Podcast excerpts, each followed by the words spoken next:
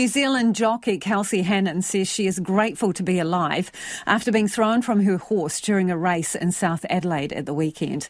The 21 year old was riding Iva Dream at the Strathalbyn Cup when the horse stumbled shortly after crossing the finish line, throwing her headfirst onto the ground. Joining me now is sports reporter Jonty Dine. Uh, so, Jonty, how's Kelsey doing? So Kelsey's actually doing okay. She's in pretty good spirits considering just how brutal the fall was. She's out of hospital now and she's told me she's very grateful that the injuries weren't worse. So as mentioned yesterday, she's got a fracture in her C1 vertebrae and she's now suffering some pretty significant pain in her back and neck. But she's a tough cookie, Lisa, and she's pretty adamant that she will race again. Shaken up and, and just coming back and getting back into the flow of things and obviously we have another setback. It's kind of a, it almost feels like a bit of a kick in the teeth, but ultimately it could have been a lot worse, and and I could not have been here.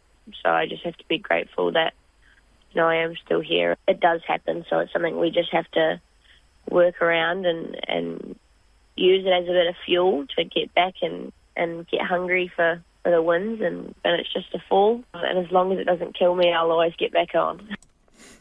What a champ. Uh, now, Kelsey doesn't remember anything from the incident, um, but she has seen footage and said it was a pretty tough watch.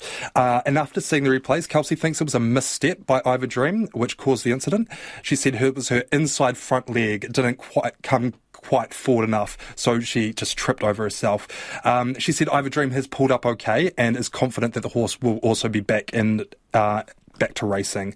Uh, Kelsey says probably about three months of initial rest and recovery, and then she'll get into her rehabilitation.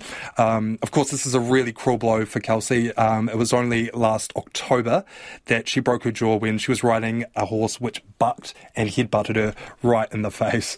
But it's going to take quite a lot to stop this young rider, I think. Let's talk about football now and a very costly night out for Manchester United's Marcus Rashford.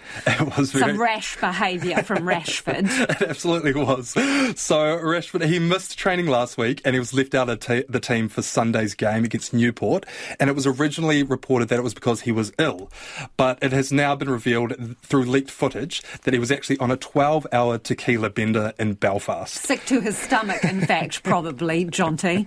And uh, waitress who was out uh, uh, out with him on the night. She spoke to the Daily Mail and she said at about 3 a.m. on the night before the training, he was so drunk that he spilled about $10,000 all over the ground and then collapsed into a wall. So it probably wasn't in the best of conditions. And now the club has released a statement which reads, This has been dealt with as an internal matter which is now closed and Rashford is back at training. Now it's not the first time he has been in trouble for a night out. He was dropped in November after he was seen partying after a 3 0 defeat to celebrate his birthday. Uh, and also being reported for this latest indiscretion is that he'll be fined about two weeks' wages, which is about one million New Zealand dollars. So a very expensive night out for two weeks' wages, Jonty. Fair bit of coin though in two weeks that he's earning. Um, so yeah, a, pr- a pretty harsh punishment. Uh, is it ever okay to call in sick to work? Hungover?